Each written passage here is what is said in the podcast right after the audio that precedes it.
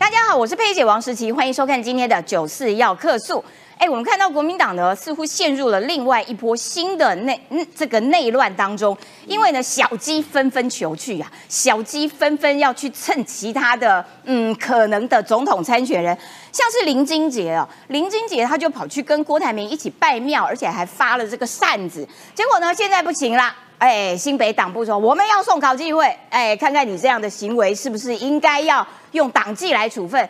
可是大家就觉得很奇怪，如果林金杰跟他一起拜庙不可以的话，那有一不是狗叉，是一头拉苦的国民党的小鸡纷纷都要求去。那国民党是不是要一个一个开闸？那砸完之后，国民党是瘦身有成，变得很瘦，因为都被开闸开掉了哈。那另外呢，郭台铭呢？郭台铭怎么想的？因为郭台铭，呃，我觉得他也也这个这个蹭蛮久的啦，到底要怎样也没有。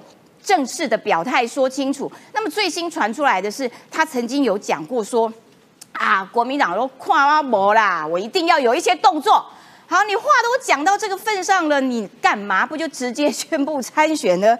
搞得人心也是哦，很不耐烦呐，觉得这个戏也实在拖太久，到底什么时候才要宣布嘞？另外还有呢，这个有台 TVBS 呢也公布了总统。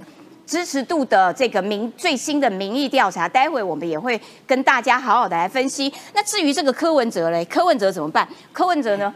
哎，他这个一点二亿的北流可能打不下去了。然后呢，接下来可能还有这个北翼，哇，这个二点三四亿呀，那怎么办啊？赶快另开战场，有没有？鲨鱼理论现在开始狂攻。前瞻建设的钱啊，这个掏空国家啦，干嘛干嘛乱花钱呐？有点得了便宜还卖乖吧？你台北市也拿了前瞻不少钱吧？你一手拿钱，一手要骂，哎，这样子有符合做人的道理吗？另外，我们还要看到国际上面很重要的消息，这是什么消息？预计最快在今天，美国就会宣布给台湾新一波的军援，呃，大概有一百零三亿台币，其中。刚刚包括很厉害的诶无人机这件事情，我觉得嗯还蛮值得令蛮令人兴奋期待的。好的，我们赶快来介绍今天的来宾。首先欢迎的是资深媒体人钟年华，十七好，大家好。还有我们的桃园市议员北辰将军，十七好，大家午安。我们新北市议员叶元之，十七好，大家好。哎，叶元之也是有二星的小鸡，等一下问问看他会不会没有，很害怕国民党开闸呢？他现在要变压，蛮怕，但是我只有一星，他被误杀了。还有资深媒体人林玉慧，十七好，大家好。好，一开始我们就先来看看呢，现在国民党放话要处理这个林俊杰开口机会，看看你的行为有没有预举，所以我们要先来看一个林俊杰陪同郭台铭去庙里面拜拜的一个最新画面。热情信徒突然下跪叩拜，说是关公预言。红海创办人郭台铭藏不住笑意，大踩侯友谊地盘，连跑新北两公庙，不止三峡广行宫、土城顺圣宫，现场更宛如小型造势。台铭要展开一个月一个月的。祈福之礼，给唔当搞闹鬼呢，爱搞支持呢，好不？哦。郭台铭独立参选态势越来越明朗，而被视为挺侯大将的林金杰不止全场紧跟，现场还发送写着“总统力挺郭台铭”的扇子。尽管陈玉珍声称八成议长都挺郭，但也传出蓝营地方派系与其力挺一人，更倾向两面押宝郭侯一起挺。也不是说来这边宣布参选总统。外界也不要过度的这个解读，就怕被指疑倒戈。林金杰再发声明强调全力支持侯友谊。至于会场出现的扇子，事前并不知情。至于金普聪日前爆料，郭台铭曾致电询问自己要当王还是造王者，看似对独立参选有疑虑，郭台铭直接打脸。台湾已经进入到民主社会三十几年了，怎么会有人？有想要当 king maker 这么落后的思想，所以你要当 king 啊？不是不是不是，我不是说我的，我是说有人提提出这个问题，这简直是太落伍了。院长一直打你诚信的问题，谢谢。萧敬也没说你输不起。听到诚信问题，没再多做回应。郭台铭独立参选四个字只差没说出口，但走到哪里都能看到蓝营小鸡。好啦，我们要来看看哦。陪同郭台铭拜庙，一起来做他的后盾呐。林金杰哈有没有？然后呢，现场发这个扇子，这个扇子呢有两个版本呐。立委支持林金杰，总统力挺郭台铭。哎呦，这一张这个是踩到红线哦。关公好兄弟团结在一起，有卢嘉诚啦、郭台铭啦、林金杰啦。哎，这张照片好帅哦，林金杰哈，跟是就是有修图哈，予以肯定。照片，照片。林俊杰说：“没有，没有，没有，我跟你讲，我之前有报备啦，OK 的啦。然后，而且我是全力支持侯友谊啦。你看我报备啦，现在郭佑还没有宣布参选，我没有违纪，我没有违纪。而且那个扇子啊，我不知情，是阿明之友会。”的支持啊，主动帮我发的，而且说什么是卢嘉诚那边啦，因为是阿明之友，会是卢嘉诚那边发的，哦，跟我不不关黑不关黑。那而且你看，我现场提供的是挺喉矿泉水，所以我是劈腿两边的 腿开开，有没有？这个时候不行了，国民党觉得你这个这一步跨太大了哈，可能踩到了红线，所以新北市党部就说今天早上要开这个考纪会。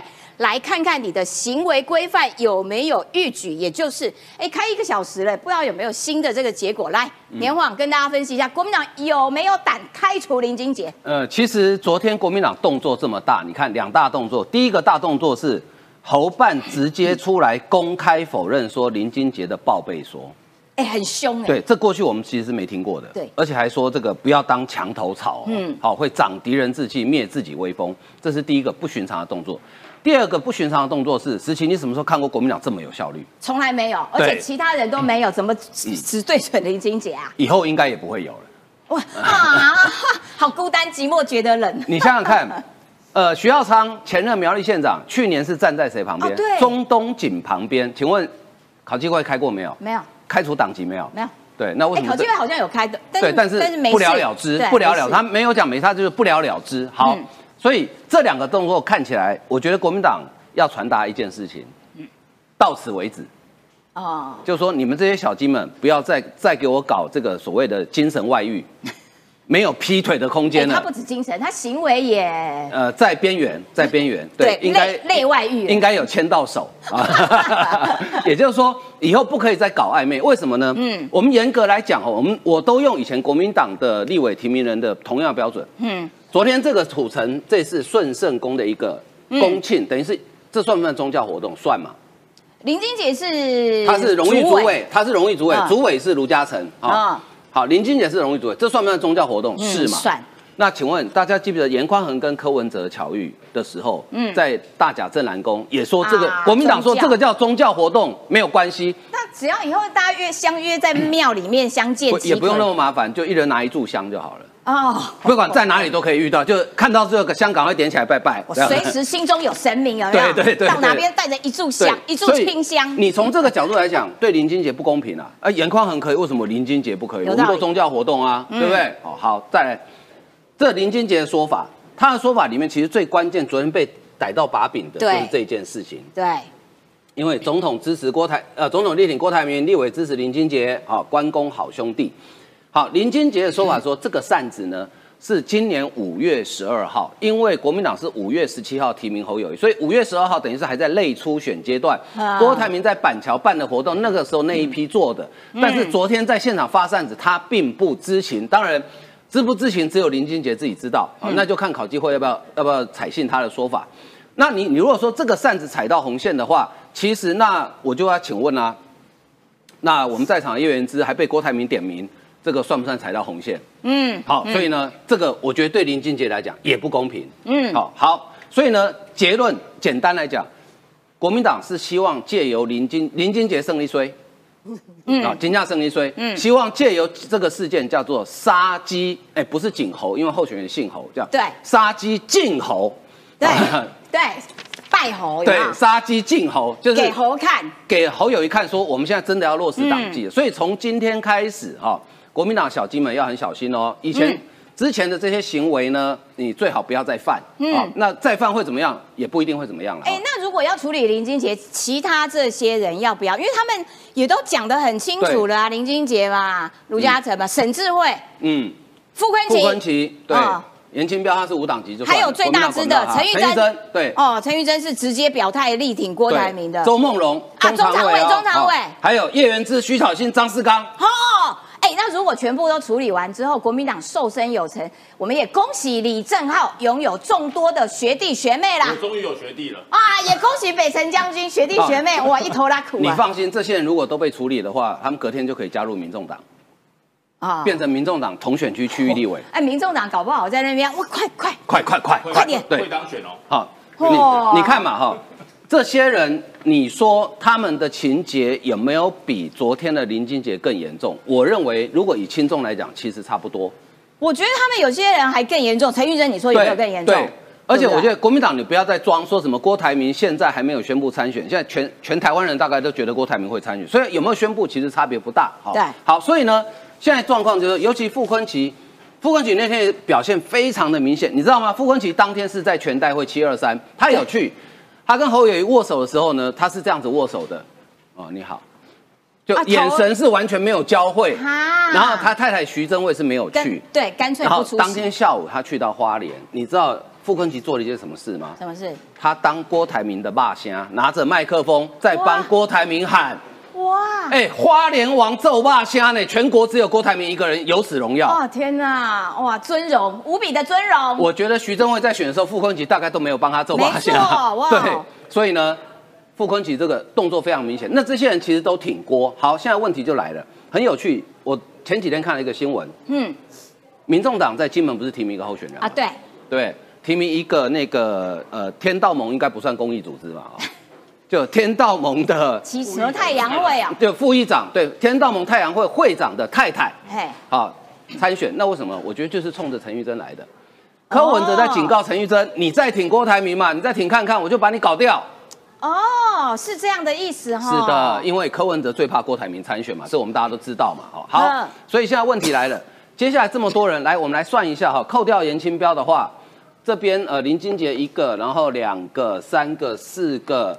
五个周梦荣啦，哎，周梦荣、周典论都没去啦。然后六七八有八只小鸡，对，哎，刚好可以变成那个八百壮士的一百分之一。好，这些国民党要怎么处理？怎么处理？对，因为你如果开除了林金杰，或是呃给他做任何比较严重的处分，那你国民党接下来怎么处理？所以我觉得现在国民党面对一个问题，很严重的问题，说。你的党纪要不要像月亮初一十五不一样？还是说国民党会先发一个劝导单啊？然后劝导集满五张哦，我们再开闸这样。留留校查看吗？两大过，对对对，两大过留校查看哈。所以你看叶元之那天是被郭台铭点名嘛，说呃你是不是要来要来参加我们这边啊？那这个是帮郭台铭主持节目嘛？张思刚情节最轻，他只是偷偷躲在后面看而已。对对对对。所以接下来国民党如果今天处理林金杰，那接下来这些人要怎么处理？这是朱立伦要展现出他党主席。权威的时候了。好的，非常谢谢年网。可是我觉得啦，就是说金普聪一直在努力的帮侯，所以他其实话都讲得很重。然后可是他手中就没有开闸的刀，所以还是得仰赖党中央，还是得仰赖朱立伦。所以朱立伦会不会开闸，变成大家观察的一个指标。但是因为叶元之，你也被人家点名了，哎，你会不会感到瑟瑟发抖？有一点，但是但我觉得我是完全没有违反党纪，因为我上次只是去听演讲而已。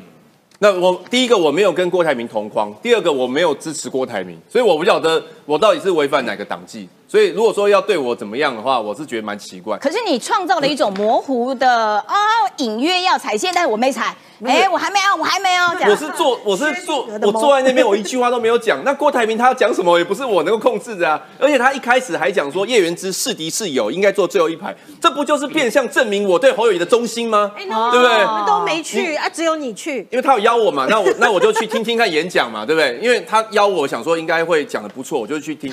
那你知道我？我们新北市某一个立委候选人，不要说是谁了，他到处跟里长讲说，郭台铭跟柯文哲都支持他了啦。那那你说这种这种跟讲出来，我不能害同党。但是这一种跟郭跟柯有直接联系管道的人，检举说这个人，这个人就他，没有。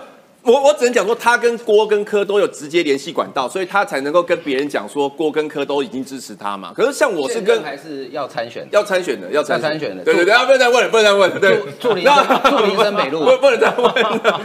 那我们不是会跆今拳吗？呃呃不北部的北部的，明白了。对，所以所以所以这个我是完全没有联系管道，所以我觉得开除我是没有什么道理啦哈。然后那林金杰的部分，其实如果他是以荣誉主委的身份去跟郭同框，也没有违反党纪。说实在，他主要是两件事。第一件事情是他在现场同框的时候呼吁大家支持郭台铭。嗯。第二件事情是他有扇子在现场发，扇子是写的很清楚，总统支持郭台铭，立委支持林金杰，是这两件事情。那这两件事情他都有解释，所以后来党考纪会最后的结论是告诫。劝导劝劝导，就是说，哎，不要再不要再这个这么敏感哈，不要再让人家误会。那为什么他让人家误会？因为第一，他说他不是说支持郭台铭选总统，他是说要支持郭台铭了，好不好？但是没有说支持他选总统，这是第一件事情。第二件事情是，他说那个扇子是之前做好的，放在庙的某一个地方。哎，他这种借口党部都信哦，我真的为侯友谊抱屈耶。对对对对，党部对对，因为这个同党同志嘛，因为总是要从宽认定。那他的讲法是说，在庙里面，因为那个当下大家觉得很热，然后有人就不知道从哪里搬出了一箱这个扇子，说：“哎，那大家来扇一下。”所以他纯粹是扇子，不是文宣品，好不好？所以这样子就过，但是确实是有点能过，过了过了过了所以我要请教一下北辰将军啦，因为刚刚袁就是说，哎，因为都党员同志嘛，所以就啊比较比较这个这个这个啊有情有义啊。对你怎么没有有情有义呃，了？对我也有情有义，因为呃，我离开国民党的公文到现在还没收到。什么？国民党多有情义啊！我离开国民党的退党公文，不然还是开除公文，到现在本人还没有收到，到现在都没有收到。所以国民党真的是个有情有义、充满弹什么性、鬼啊？非常温暖的政党。我都无党籍参选都当选了，对对，到现在我都还没有收到。所以说，包含原资、包含林姐，不要担心，国民党真的很温暖，它真的是一个呃非常有包容性的党。林俊杰这次我我当过主委，为什么林俊杰会开考纪会？有人检举才会开，哦，没人检举不会开，这一定有。侯友谊讲话的好不好？嗯对对啊他，真的他真对这我可以的是冤枉证实。对啊他就那林俊杰这个状况哈，比起二零二零年的李正浩，那李正浩不就冤枉了？啊，李正浩不是当场公开说这个韩国瑜有问题，然后李正浩就立刻开除了，李佩芬也是一样嘛，立刻就被开除了。那林俊杰不会，因为主席不一样，当时主席是吴敦义。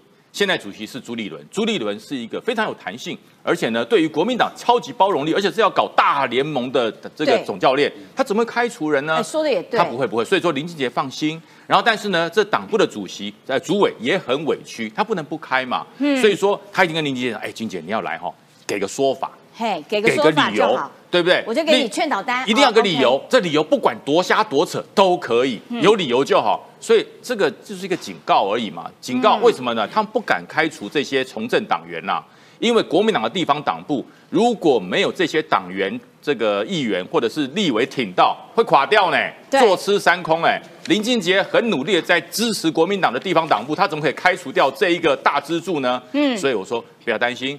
国民党的所有参选人，现在的朱立伦是充满了温暖，嗯他不会去理金溥聪的啦。金溥聪只是有个非刀手之名，他没有刀啊，对，他没有刀，他只能丢面包跟馒头而已啦，那不会痛啦。所以大家用心努力去做好你的选举，国民党不能被一个人给毁掉。所以说我讲的够明白了。所以我一直说金普聪跟朱立伦，你们两个人应该去先去打一架，看看到底就是你不能一个有刀但不用，然后一个嗯什么都没有，然后可是他又却又有 CEO 执行长这样的位置。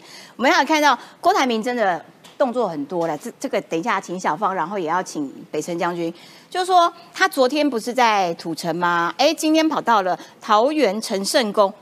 今天的造型很不同呢，他穿军服郭大兵对郭大兵，而且戴个金框眼镜哈，他去参拜。然后他昨天的时候呢，哎，有热情的信徒突然下跪跟他拜呢，然后说关公有预言，然后就直接趴在地上拜郭台铭呢，哇，哦很感人。然后呢，王金平是不是应该要去劝劝退一下郭台铭呢？然后呢，就说传出来说郭董很生气啦，就说啊，国民党要跨阿摩啦，我一定要有一些动作啦。这是联合新闻网的报道。该人就是呃郭跟亲王人士见面，该人士转述王的想法，指出郭曾经说会支持郭台铭提，哎国民党提名的人独立参选，正当性不足，不符合关公精神，反正就是他没有信义啊，没有诚信啦，等等的。好啦，郭没有赞成，没有反驳，只说啊好好，意见我都会听啦。国民党就是跨博，我要有动作等等的。然后呢，王金平说我没有要协助劝退国啦，不知道有什么样的立场可以跟他谈。但这一篇比较有趣，就是薛明志的儿子宣长友，他在脸书下面，郭台铭的脸书下面留言：郭爸爸，郭爸爸，你要学习老二哲学。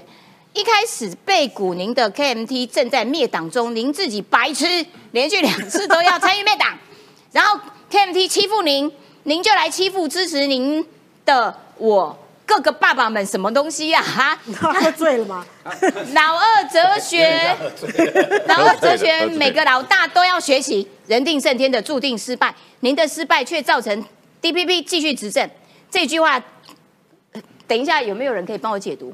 我我等下来解读。大家都开始怀疑您太太支持 DPP，影响到您，所以真心莹支持 DPP 哦。原来现在真相大白了。好啦，所以第一个重点就是民民进党好深的城府，派曾庆去卧底这么多年，哇，布局多年的，这个手法真的十分细腻，而且这个间谍工作做的很到位，有没有？比色戒还精彩。对对对，有两个重点就是他今天。采取这个新造型大兵模式。第二个是说，他到底什么时候要有动作哦？因为国民党要跨挖博。第三个是民进党，这个郭太太支持民进党三大重点。来，小芳，到底是发生什么事了？呃，我觉得郭台铭真的选的哈，演的非常非常的卖力哈，包括说。公安公司帮他，应该是公安公司帮他安排。他有个背后灵，这个背后灵居然是关公显灵，然后当场在现场有信徒下跪，看到我们这个郭台铭就去扶起他来，当场哈跟这个侯友谊前几天呢，因为万安演习啊，那他的这个幕僚应该是出了大包。那当民众在避难的时候，然后他竟然。传出一张他站在那边，所有的民众跪在地上的照片。这张是公关公司要来做对比的。你看，关公显灵就在我背后，民众看到关公显灵，我赶快把他扶起来。我郭董就是关公的化身。这个其实是在营造这样子的一个假象。那第二个是哈，你看到郭台铭，呃，他穿了这一身的军服，呃，我真心的劝郭台铭先生啊，这个。你如果真的哈对于演戏很有兴趣的话，你记得你自己曾经讲过，你要出资拍国片两百部，到现在只拍了一部，你还有一百九十九部的扩塔，这个一百九十九部你赶紧跟上哦，你不用穿这样子，你如果真的要穿这样的话，在里面嘎个角色，演个男主角的爸爸，应该都不是难题哦。你要演郭爸爸，再说到郭爸爸。郭爸爸呢，其实是七月十六号大家到现场的一个玩笑话啊。那这个馆长一开玩笑说：“哇，现场大家都希望我们有个国民爸爸。”哎，拜托，郭台铭什么时候？就算你们叫他爸爸，你叫了一百声，你叫了一千声，你叫一万声，郭台铭会给你一百块，给你一万块吗？这个恐怕很难讲。搞不好，搞不好有一点啊。毕毕竟他今天领了九十二亿的鼓励。是，那但是我觉得以郭台铭来讲，他写这本书其实看的是。柯文哲，你既然在年轻票往下掉的话，等一下我们会谈到柯文哲，那我赶快去改填吧，哈。那这个是他之所以哈要呃出这本郭爸爸告诉年轻人的三十件事，而且这么赶，我觉得他的公关公司非常非常认真，这家公关公司真的哈，嗯，我觉得值得领奖金，对，认真赚钱是值得鼓励的一件事情。第四件事情啊，呃，这个薛明志的儿子，我不知道他在讲什么。感觉文法不是那么的通顺，就是你到底要表达什么啊？他是不是呃，这是是在什么样的精神状况？他是叫郭台铭当老二就好，不要一直强出头的意思吗？没有，现在郭台铭最大的一个问题哦，就是呃，在他刚刚谈到郭台铭曾愿国民党跨瓜博啊，那呃，我要有动作。其实国台呃，这个四年前。国民党就已经给你机会，那个时候你曾经跟韩国瑜，那个时候还有一个这个呃呃轰轰烈烈的这样的一场初选，四年之后你再回来，国民党跨立博怎么会有这样子的一个呃所谓的这个初选或类初选？跨立博，你过去哈，你在跟肖美琴，肖美琴，你觉得肖美琴没有眼睛看着你的时候，你是用什么样的口气，用什么样的态度去对待肖美琴？所以你现在是要对国民党，你也应该要用过去肖美琴的那种对肖美琴的那种态度，要这赶快哈，这个贵对国民党要赶快提出你阿明的抱负，你赶快宣布参选。其实老实讲，我觉得这个是歹戏拖棚了啦，嗯因为从五月十七耐号。性都有点被磨掉了。对啊，从五月十七号一直到现在，今天已经是七月快底了，七月二十八号了。那郭郭台铭一句话，伸头一刀，缩头一刀，我相信你不是只乌龟。所以你到底要选或不选，你不用人家跨立博，你不用国民党跨立博，你和国民党给你跨无，那你就应该要出来选，你就应该要做说明，嗯不会让我旁边的叶元之这么困难嘛？不会啦连要去听你一个演讲。你听你一个演讲都这样但心惊胆战，会不会对国民党党纪处分？我觉得郭台铭，你如果啊有 guts 有胆识，其实啊你早就该宣布，七月十六号可以宣布，你现在也可以宣布，不用穿的那身衣服啦，丢哎，脸。他穿对，我要请教一下北辰将军啦。为什么你判断说他为什么今天突然穿军服？穿军服对于吸引深蓝的选票跟韩粉召唤，哎，是不是比较有效？我上一个看到穿穿军服公然亮相是已故歌手张雨生，他在入伍以前穿的草绿服，然后跟郭董一样把那个风就是最领的那个扣子扣起来。啊因为为什么他要扣第一个扣子哈？大大家说这样扣，因为他要给那个感受新兵，我是新兵的感受。军中只有新兵才会把最上面的扣子扣起来。哦哦，这样子啊？对对，所以你看郭董穿这个军服是吧扣了这个第一颗，对对对，通常那个扣子不会扣的。你看汉光演习，不管是任何的长官，或者是任何的将领，或者是这个执行任务的士兵，第一个扣子不会扣。所以他要告诉大家说我是新兵，我新兵，我是哦政治新兵，我政治新兵，而且我是爱国的政治新兵。了解，对，然后呢，其实他在关公庙哈，大家在拜，应该要拜，你知道为什么啊？关公是武财神呢，当然要拜，谁不想发财啊？谁不想发财九？十二亿股利了，，对，关公是五财神呢。如果拜一拜能发财，说句实话哦，侯友谊，你是要学学郭台铭，嗯真的，人家是心甘情愿的拜。你是用演习叫人家拜，这真的不太对啦！真的，我觉得郭台铭这一次的这个做法哈嗯，简直就是已经宣布了，我参选定。对，我觉得他最近的动作已我参经选定了非常清楚，就是说我告诉你，我没有要当 king maker，我要自己当 king。是所以他领了九十二亿股利之后，他要接下来要去访美，好像就这两天要去访美，而且呢要去跟季星季星吉吉见面，嗯超级轻重的季星吉。好啦，会有怎么样的效果？呃，新闻的发酵，哎，我们持续要进行观察。好了，我们要来看这个最新的民调，这是 TVBS 有台昨天做出来的最新的民调哈，赖清德哎第一名喽，三十三趴变大了，柯文哲三十二趴小跌一，侯友谊上升了，这个我觉得叶元之应该很高兴，侯友谊真的有一点站稳脚步了，在七一六之后，其实脚步站稳了，其实对于民调的拉抬是有一些帮助的。我为什么要弄三次的民调？看线图，因为大家都知道民调就是要看曲线。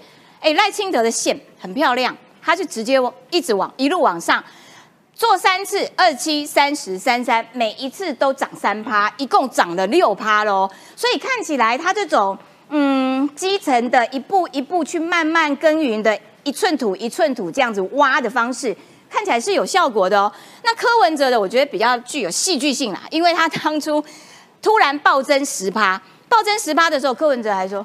啊，我又没做什么，我也不知道啊，就是突然间变到第一名，柯文哲自己也觉得哎有点莫名其妙。好，但是经过七一六游行之后呢，哎，似乎有些微的变化，小跌小小跌一趴。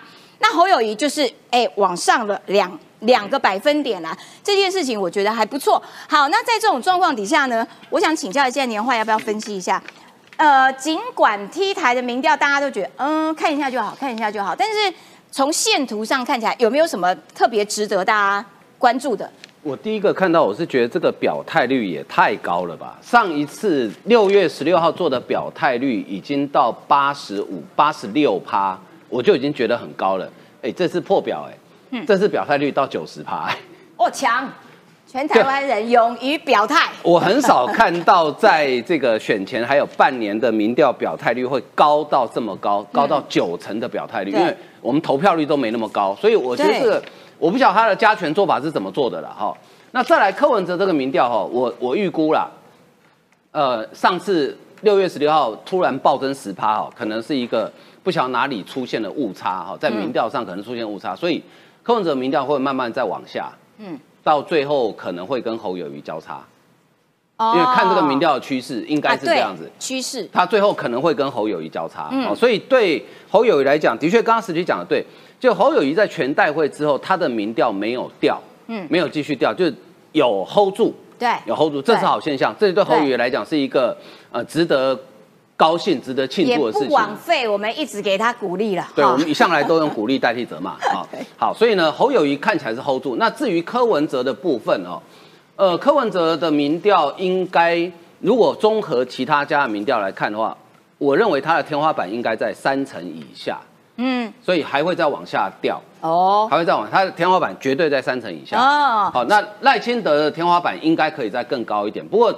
T 台因为机构效应，它通常对于民进党的候选人，他的支持度都会偏偏低啦。对，它嗯。有有机构效应哦。嗯。嗯，所以目前看起来整体大趋势不变，现在感觉就是呃像一个那个冷气机的广告，就是在争第二名了。啊，对，对，就师傅他们在争什么？对，他们在争日本第二啊，他们现在这些人现在在争台湾第二啊啊，也就第一名领先的相当稳定，我觉得第一名领先的相当稳定啊。那呃，接下来只要没有犯错啊，只要赖清德或民进党没有犯错，这个领先的趋势应该不太会有太大幅度的改变。嗯倒是二三名之间，因为他们的选票本来就是呃这个替代性很高，对对对所以二三名的民调可能会到最后阶段。呃，在我在我预估，如果照这个趋势下去的话，哦，可能到现在七月，大概到十月，嗯嗯，会出现交叉。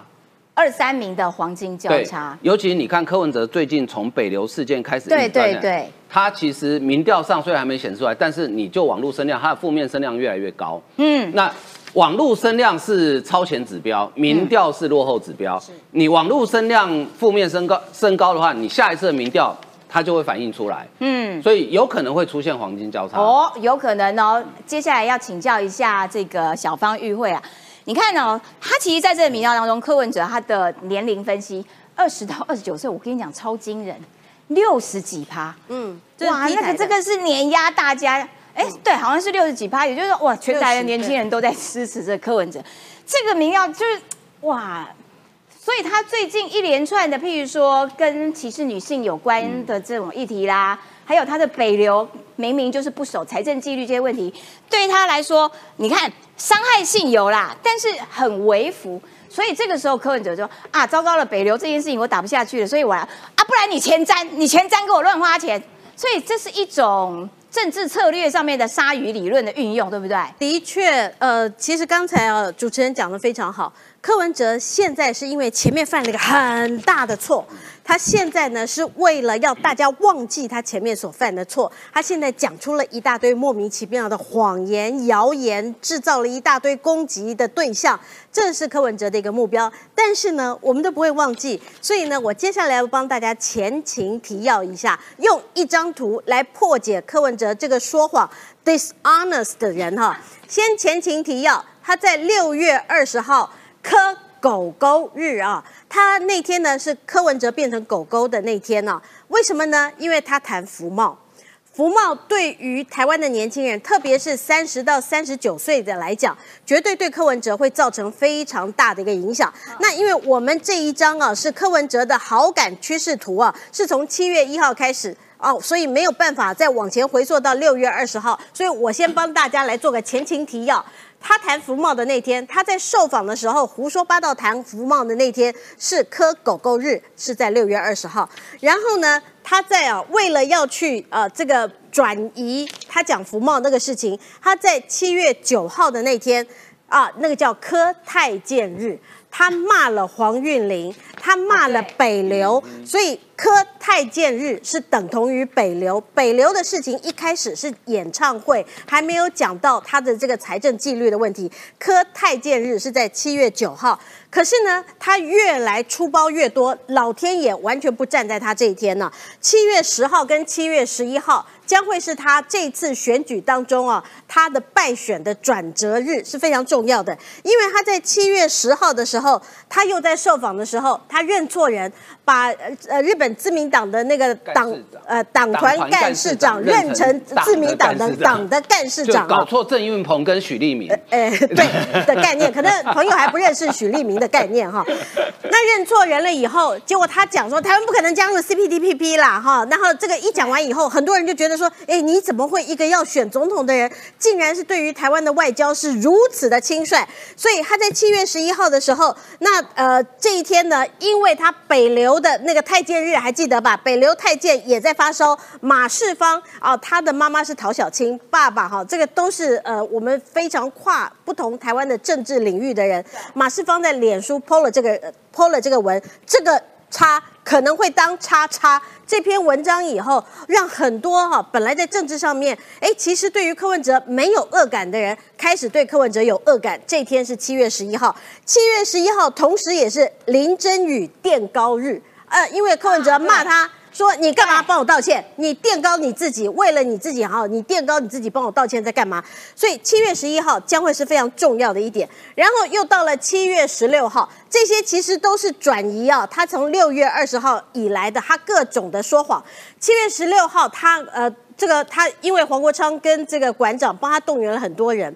结果后来我们到了现场以后，发现动员来的人都是蒲公英。什么是蒲公英呢？普遍都是男性巨婴的现象。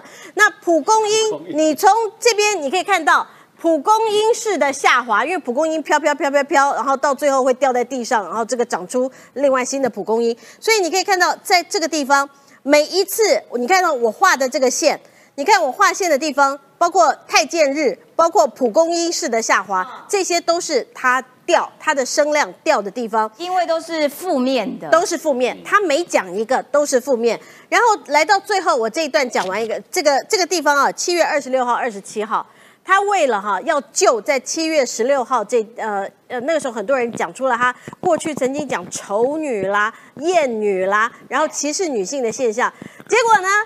他竟然拉着他老婆，牵着陈佩琪的老手去看芭比，还换了眼镜。哇，这个简直是，我觉得这个还会崩盘，人设完全崩坏嘛！你可以想象，馆长穿了个粉红色的一个芭蕾舞裙，然后戴上粉红色的眼镜去看芭比吗？就跟柯文哲是哦，对哦，我们没有啊，对，就四叉猫如果这样的话，我觉得超赞的。嗯，可是他现在的策略就是说，他恐怕意识到了小芳刚刚讲的，哎，我怎么讲了这么多个点，其实都是造成负增量，所以我现在就要展开攻击啊，我攻击是最好的防御啊，对不对？但是我觉得这个恐怕哈，他因为他现在简直是一天一打脸，包括吴静怡，包括呃许淑华，然后包括了苗博雅，整理出非常多的资料，还有包括郑文灿举出了非常多的资料。我先讲这个哈，呃，他不讲还好，一讲以后，让我们发现说他在做台北市长啊，实在是太混了，因为啊，这个呃前瞻基础建设是一个竞争型的计划，在城乡计划当中是一个竞争型的计划。简单讲，什么叫竞争型的计划？就是啊，你这个城市如果需要帮忙，那你这个市长就要多写计划，多去争取计划，因为中央的钱就在这边。你如果计划写得好，那中央认为说，哎，这个钱可以给你，让你去做，那这个叫竞争型计划。结果呢，我们现在看到，在竞争型计划当中，他得到的钱是六都最末。也就是他不在乎台北市嘛，根本没有在争取，对他没有在争取嘛，写的案子最少嘛，我管你台北市是谁家的孩子，他完全不管，他没有写计划，没有去争取，所以才会有这个样子。你是有多么不认真？那我们再来，他现在哈在那边这个呃哭叉说。他呃觉得他台北市他只争取到了钱很少啊，这中央都不给他钱。可是呢，经过苗博雅，经过这个我们大家帮他统计，哎，事实上不是很少哦。这个过去我们大家都知道，六都我们中央政府有给统筹分配款，统筹分配款从他上任二零一五年开始，一直到二零二二年呢，呃，台北市是四三六七亿元，呃，高雄是三七零一，新北这是六都的钱。台北市是拿最多的，这个是你不用写计划，那国家就就统筹分配给你的。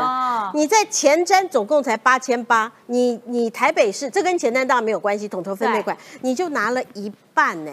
你前瞻你可以去争取帮台北市民争取很好的计划，你不去争取，然后你不写计划，然后你这个你拿到的钱是。呃中央给你的你又去最多，然后你现在来来在那边哇哇叫，说你钱拿到最少。然后我再给各位看啊、这个看这个图，就呃我们举这个班班有冷气好了，台北市是一个这有个就是前瞻钱的地方。的钱啊。，对前瞻的的呃这个绿树水稻乡当中的的教育的这个相关的计划，台北市啊、这个总共有七成班班有冷气的这个补助都是来自于中央，然后前瞻补助的指标在二零三零的双语的部分有百分之八十，台北市的部分是来自于前瞻。所以你不做好，你不写计划，你不关心台北市民，这是为什么台北市到现在，我们过去从二零一四到现在，我们觉得没有进步的地方。我们觉得台北市你跟高雄比，高雄人现在这个主持人是高雄妹，有风，对让高雄现在到我的车尾灯。高雄演唱会有 Blackpink，我们台北演唱会只有 White Pink Pink，这一比就差很多。所以台北没有进进步，这是柯文哲所造成。而且我们现在发现你的财政纪律居然是这么烂，这些话都是你讲。过去啊，你仗着因为大家对你的检视不多，你可能混着混着就可以混过去。而且过去你仗着你的网军很凶，到网络上面到处攻击人，让很多人不敢在网络上面讲真话。现在这一一都会被戳破，那这一一被戳破，就从这一章，你看看你在网络上面的声量，你每说一次话，你的声量就会下滑，就会下跌。其实我觉得你骂前瞻这件事情真的很没道理，因为前瞻这件事情花的钱都是遍布在各个地方，那所以呃受贿的其实都是台湾民众。譬如说班班有冷气，说这件事情小朋友其实很直接获利嘛。那更何况，其实，在前瞻分配的这些钱当中，新北拿到的钱很多，因为也为了不要让叶元之坐在那边划手机都不讲话，所以叶元之你可以发表一下，就是国民党其实当初在骂前瞻啊对、挖钱坑啊什么的，可是哎。拿钱的时候也是蛮开心的哦，剪彩的剪彩哦，这个我正机啊，那个是我争取的，就这个一边要一边要骂，可是另外一边又揽功，这件没有这件事情也要还给人家一个公道。这个逻辑就像民进党那时候啊，硬要发三倍券，我们说希希望他发现金，然后民进党就说那到时候发你不要领，不是嘛？是我们觉得说这个事情不应该做，但是你要做，我当然要去领啊，这是我觉得这两回事。那前瞻当时不应该做前瞻、呃哦。，前瞻当我觉得他本来就有财政纪律的问题啊。你看林志坚那个棒球场就知道嘛，他那时候林志坚到议会不接不接受议会监督，就直接跟就说我只是告知你们一下，我反正我会去跟中央要钱。后来弄了十几亿去盖那个棒球场嘛，那确实有很多钱是这样撒出去的啊。那以我们新北的角度，当时一开始说轨道轨道建设，说有编编可是棒预算给我棒，球场又不是前瞻的，是前是前瞻的，是前瞻的。新竹棒球场是前瞻计划钱，后来好几亿都是前瞻计划钱。那这还有很多啦，我我有听到外县市中南部的县市说，只要是民民进党立委去讲的停车场的钱就补助下去。不是不是，这个都是竞争型计划，这个都是在乡城乡计划当中，全部都是乡这全部都是有有写啊有给。那你如果没有写，嗯你写的烂就没林给。志坚那个是前瞻啊。那另外我我讲新北争取的好啊。那是因为那 那就是他他因为喜欢他。那新北的部分是这样，新北部分对有你有列出来一些轨道建设的钱，可是其实很多项目都是本来就已经核定的，例如说三阴线。三阴线我们是早就核定的嘛，核定完之后，中央本来就有一本一笔预算要给我们。那后来他说啊，因为有了前瞻计划，所以我就把原本要给你们的编在编在本预算的钱，我就移到用前瞻的方式给你。可是这个对我们来讲，它只是从左边的钱换到右边的口袋而已，都都是本来就是会给我们的。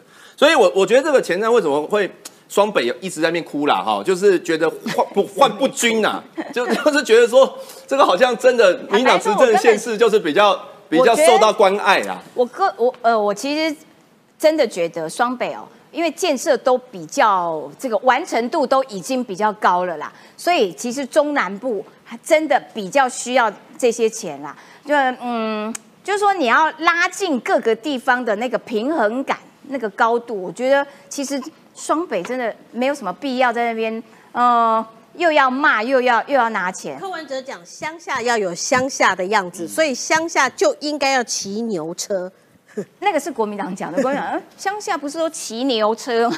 对，这个也太歧视了。好，那所以无论如何，前瞻这件事情就变成柯文哲一个新的这个攻击点呐、哦啊，反正你骂我对不对？那那你中央政府也一样，民党也一样很烂啊。但是民党厉害的地方，坦白说，他花了钱做前瞻，他还让你减税，然后呢，这个他还还了国家的债，马英九的这个国家的欠债的钱那么的高，民党上台之后拼命在还钱，也就是说，哎，看起来是一个蛮会理财的政党在执政哦。那这件事情难道不好吗？又有钱做建设，还有钱还国家的债，而且还帮你减税，而且我们还拿了六千块的红包，哇哦，感觉那个 feel 还不错啊。那所以会赚钱的政府，难道难道难道这个柯文哲这样子痛骂是有道理的吗？好，另外我们要进入这个新的主题啦，哈，因为柯文哲真的讲不完，他除了一点二亿的北流之外，还有二点三四亿的这个北翼，哈，这个接下来一件一件报，我们会一件一件帮大家做拆解。我们要来看到，哎，这件事情对台湾来说超重要。民进党政府的这个外交两岸政策其实很清楚，就是说能够操之在我的部分，我尽可能的做，所以我要增加我的朋友，坚持我的军备，让敌人看到我想打我的时候，就是哎呦，你还蛮强的哦。哦，你朋友蛮多的哦，我我还是不要惹你这样子，我觉得这个是能超支在我的部分啊哈。好，对台军援是不是已经确定了呢？路透社说，美国最快二十八号要宣布大概三亿美元的对台军援，这个要请年晃来说明。这一次他要给我们什么东西呀、我好期待呢。哎，这一笔的 对台军援哈，呃，总总额是十亿美元，大概就是三百亿台币。好，嗯那这个钱呢，它是不用还的，对，对，它是不用还的，就是送你的啦，对，送你的。那第一波第一批三亿哈，约略占三分之一，那有可能在台北时间今天晚上有可能宣布。那现在根据路透社的报道是说，这一批里面可能会有四架 MQ 九 A 的死神无人机。我们跟美国有买四架 MQ 九 B，嘿，好，MQ 九 B 它叫海上卫士。嘿，那 MQ 九 A 跟 MQ 九 B 其实都叫 MQ 九系列，但是 MQ 九 B 呢，它只能侦查。嗯，可是 MQ 九 A 还有什么叫死神呢？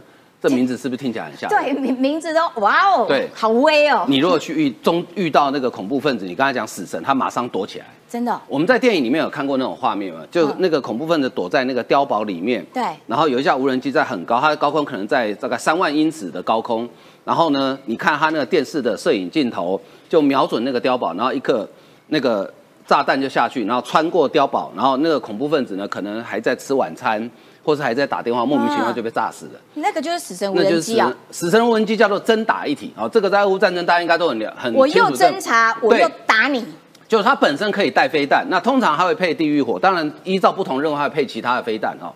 然后它只要侦查到，因为它在很高的高空，所以你的地面上的防空雷达跟防空防空飞弹不容易锁定它，也不容易发现它。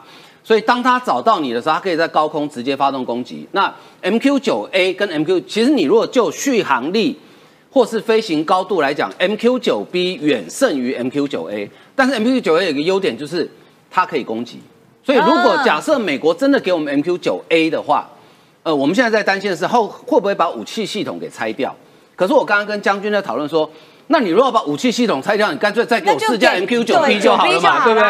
你我干嘛给你 A？对这个不叫脱裤子放屁嘛？对所以我觉得哈，我觉得有可能是不会拆掉。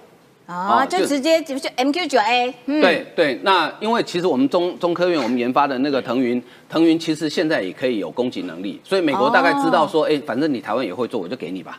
哦，好这哎，那所以我们有这个东西，我们要去打哪？我们没有要反攻大陆，对对对，我们并没有要反攻大陆 啊。那感觉呃，因为因为我们不会主动去攻击，可是当如果别人万一他们来的时对候，别人攻击我们的时候，哦。不管对他海上水面舰，或是说他如果要登陆，昨天汉光演习不是在巴黎吗？对。如果他的登陆舰、登陆艇要上来之后，死神就可以发发动攻击啊。哦，他们就不敢来了，对，因为他吓都吓他知道你有这个可怕武器。十三天了，而且还有一个好处，就因为它的续航力可以飞到大概将近快一万公里那么远，它可以它可以在空中连续飞二十七个小时，哈，这么厉害、哦，对，二十七个小时，也就是说，一旦解放军发动攻击，或是我们很确定他要发动攻击的时候，我们可以做源头打击。它可以飞一天呐、呃，MQ 九 B 更厉害，MQ 九 B 可以飞四十个小时，快两天呢、对，快两天，对，就是它好厉害可以两天不睡觉。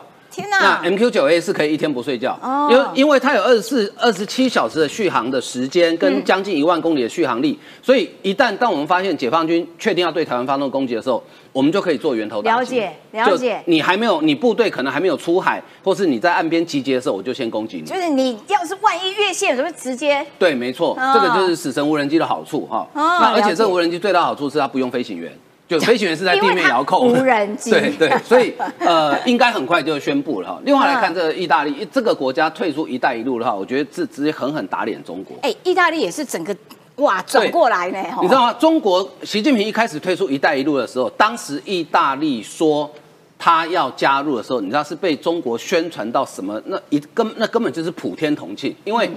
第一个，意大利它是欧洲这个七大工业组织对 G7 其中一个国家。对到目前为止，意大利也是唯一有加入“一带一路”。可是意大利为什么转变呢？我觉得两大原因。第一个大原因，先讲大的，就是整个美国的地缘政治的改变，印太地区整个印太战略，所以欧洲现在开始重视印太，因为再加上俄乌战争的关系，欧洲开始意识到说，哦，原来俄罗斯普丁这个强人可以没事就打乌克兰。那回头一看，哎呦，在远东地区还有一个比普丁更可怕的人，叫习近平。对啊那旁边还有一个台湾，所以这是大的环境。另外一个，我觉得导火线很重要的原因，就是因为记不记得武汉肺炎？欧洲第一个沦陷的国家就意大利。对，对，你知道意大利跟中国好到什么程度？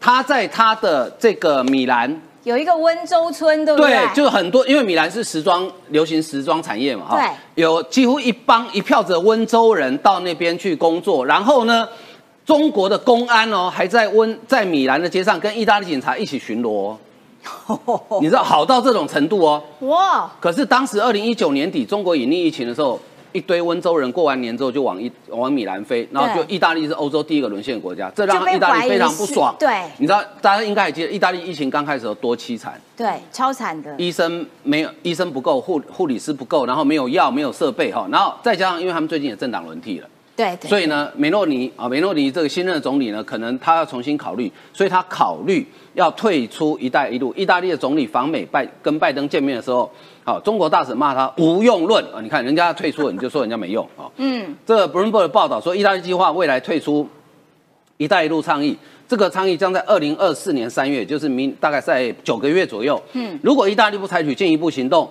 提前三个月告知退出，这个协议会自动续约，所以意大利应该最慢在今年底就会告诉中国说我要退出了。那中国驻意大利大使贾贵德呢，他就说。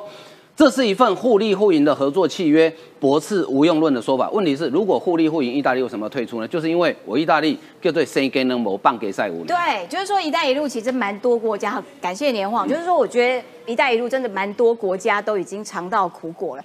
反正呢，就是那个钱到最后恐怕都是一个无底洞啦。而且我们昨天节目当中也有讲说，意大利还跟这个日本是不是还进行了这个军事上面的演习？就感觉上意大利越来越知道说，哎，这一块印太地区的和平稳定对他们来说也是极为重要的。而意大利跟这个日本的演习目标谁？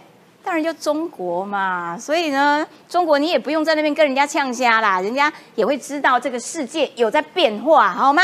好，来，接下来要请北辰将军啦。就是说，哎，在美国跟中国两边哦，他们对于军事这件事情都不断的希望能够进步、进步、进步，一直研发。中国呢，最近就改造了一个飞弹，然后说：“我告诉你，超厉害，我们自己，我自己这个这个研发出来的，这这个改善出来的，飞得久，射得远，厉害的不得了。”那美国也没有在跟你客气哦，美国也在这个飞弹上面不断的往前推进，而且最新的还有什么？人手一把战斧，这听起来也是蛮威猛的。每一个人都带着一个战斧啊！我跟你讲啊，美国的武器跟中国的武器都都会做很大的宣传，但是美国的武器有个最大特点，都打过实战。哦，哦，中国的武器这么棒，你送给俄罗斯啊，送给俄罗斯啊，让俄罗斯打打看。其实中国不是不想送，送了也闹鬼，哦，真的吗？送了也闹鬼，会会漏气啦。所以说，大家讲战略巡飞弹是不是少一个字？是不是战略巡弋？不对，它就叫做战略巡飞弹。我一直以为想说是不是标错了，我还是不要念，结果不。就是战略巡飞弹。什么叫战略巡飞弹？讲的很有技巧，这也是解放军的术语啦。其实它就是飞得比较远的自杀无人机。哎，就是它是自杀无人机，但是飞得比较远。然后中国他们的这些科学家也是绞尽了脑汁，想讨习近平欢心啊。因为美国有这么多的武器，对有死神无人机，有海上卫士无人机。他说没有，我们也有彩虹无人机。你看编的多么罗曼蒂克的名字啊！彩虹无人机。听起来就很不威。我也可以飞四十个小时，嗯啊，可是呢，我也可以载炸弹。我上面就载这种彩虹无人机系列的，这叫做战略巡飞弹。嗯，哎，它这个在叫什么？你知道？他把它挂在他刺，你看这小小就这个，就这个，就这个，这个还就这个，对对对。哦他说你别看它小哦，我只是挂小的，嗯我有好多种尺寸。那这个到底厉不厉害？嗯，他说很厉害，他说好威哦，好强哦。为什么这样才要预算呢？说我这哦，对我飞得远，射得远，对对对对对，他说我现在挂是挂小的，这是二十五公斤的，我还有七十五公斤的哎，。他们没有实测过，让大家知道它的呃效果到底有多威。实测也不会给你看到，都在那个很远很远的沙漠地区，没有人的地方。嗯然后反正打出去就大家就拍手成功了，一定会成功的啦，不成功就有人要倒霉了。对突然间就消失了，又不见成功了对对对，如果谁可以把不成功的秘密泄露出来，那就跟秦刚一样就消失了。泄露军事机密，怎么可以把不成功的事情泄露出来？所以一定会成功。嗯解放军的所有的测试一定会成功嗯。中国航天系统它的彩虹系列就是说我把我这种自杀式的巡弋这个飞弹哈，它叫做巡飞弹。AR 空对地空系列新型，我把它装在无人机上，啊它可以飞多远？你知道？它从二十五、七十五、一百、一百五十公斤的都有，我最远的可以飞到一千公里。哦，对，所以我这个哦无人机哈，我的无人机上面再带着自杀无人机，嗯哦，然后我就可以，你看无人机可以飞很久啊，然后我这个无自杀无人机巡弋飞弹又可以飞一千公里，哦，美国瑟瑟发抖对，哦。讲起来很厉害耶，对对对，会怕会怕哦，。会怕。所以美国就说哈，哎，这么厉害吗？还美国想想看，哎，我记得我在一九七二年的时候做出了一种飞弹，嗯叫做 AGM 六五小牛飞弹，哎，小牛听起来蛮可爱的，很可爱。这个飞就是这个很横冲直撞嘞。我我们也用过啊，我们也用过台湾也用，过真的哦，我们也买过。空对地的这个飞弹，你看它头上有一个透明的，对不对？那是眼睛呐，那是眼睛。也就是说，它这个是无导引飞弹。无什么叫无导引飞弹呢？以前的飞弹哈，我就越战的时候，这是一九七二年发明的嗯，开始服役的。以前越战哈，从空中打地上，第一个用线控，像托式飞弹，虚入这样线控。第二种呢，红外线指指示，然后它循着红外线走。这个小牛飞弹是无导引，不用导引，它自己会去找，就叫射后不理了。他自己看啊。对，，所以这个透明的就是它有眼睛，他有眼睛哦，它有雷达追踪，自己看。对，就是我现在追追踪了这台战车，我只要从它放下来之后，我就可以飞走了，他自己会去追。